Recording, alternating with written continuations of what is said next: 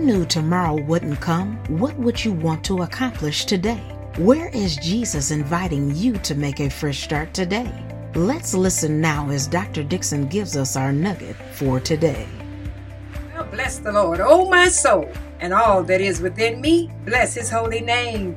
It is just so refreshing to be with you for Dash. Well, I want to talk today about seizing the moment. It's time to seize the moment. You know, many times as you begin to obey God, God will begin to have you move into uncharted waters. I'm going to call them excuses and procrastination on today, where we've got to move in that moment, you know. No time to pray three hours. And I'm talking to those that are ready to follow the Lord. Yes, there will come those times in our lives that it seems like, oh my goodness, how can I do that? And we're just torn in the choices that we have to make. But today, I want to let you know there comes a moment in time, and now is that time, that you've got to seize the moment. Let's look at it in Scripture. Luke, the ninth chapter, you could read verses fifty-seven through sixty-two. I'm going to read Luke nine and sixty-two in the Message Bible. It says, Jesus said, no procrastination, no backward looks. You can't put God's kingdom off till tomorrow. Seize the day.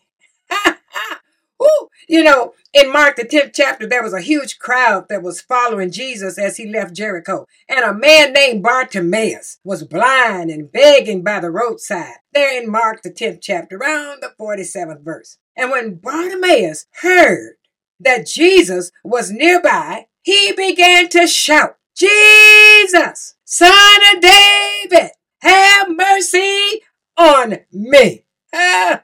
Well, I'll tell you one thing. When Bartimaeus had gotten up that morning, he had no idea that Jesus Christ was going to be passing by him that day. Oh, he thought it was just another day, ordinary day, same place, same cry for help, same situation.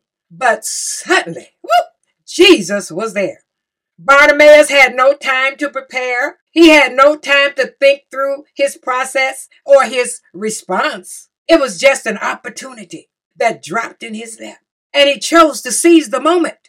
He decided not to delay. He decided not to procrastinate. He was going to do it, and he was going to do it now. That's the first key to a fresh start in your life, too. Whatever you're going to do, do it now. Hey, don't say it next year, I'm going to make a fresh start, or next month, I'm going to make some changes, or tomorrow, I'm going to make that a priority. It's now or never. Seize the moment. There comes a moment in time, and the time is now. You know, every day you will have opportunities for a fresh start, but you don't take advantage of them. Why? You procrastinate. And listen, it happens to all of us. Oh, yes, at one time or another, excuses.